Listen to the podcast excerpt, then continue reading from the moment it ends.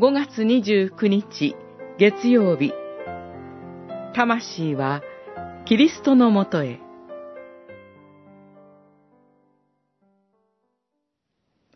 するとイエスははっきり言っておくがあなたは今日私と一緒に楽園にいると言われた。ルカによる福音書23章43節。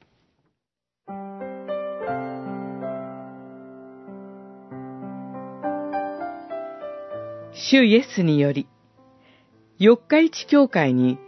牧師として使わされ、間もなく丸十二年になろうとしています。その間、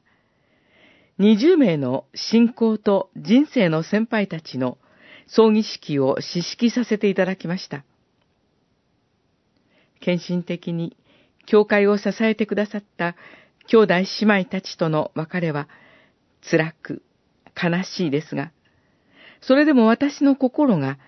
辛さ、悲しさで押しつぶされてしまわないのは、本日の主イエスの御言葉が与えられているからです。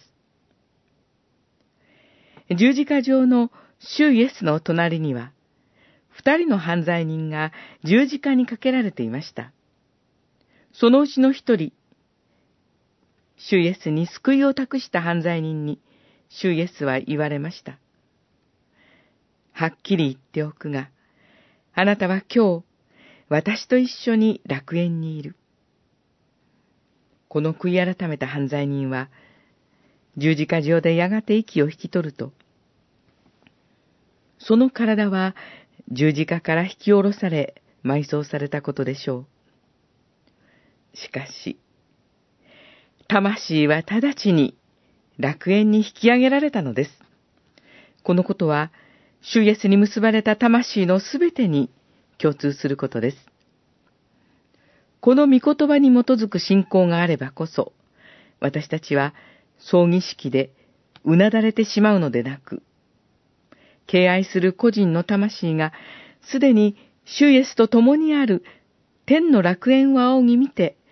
神を賛美することができるのです。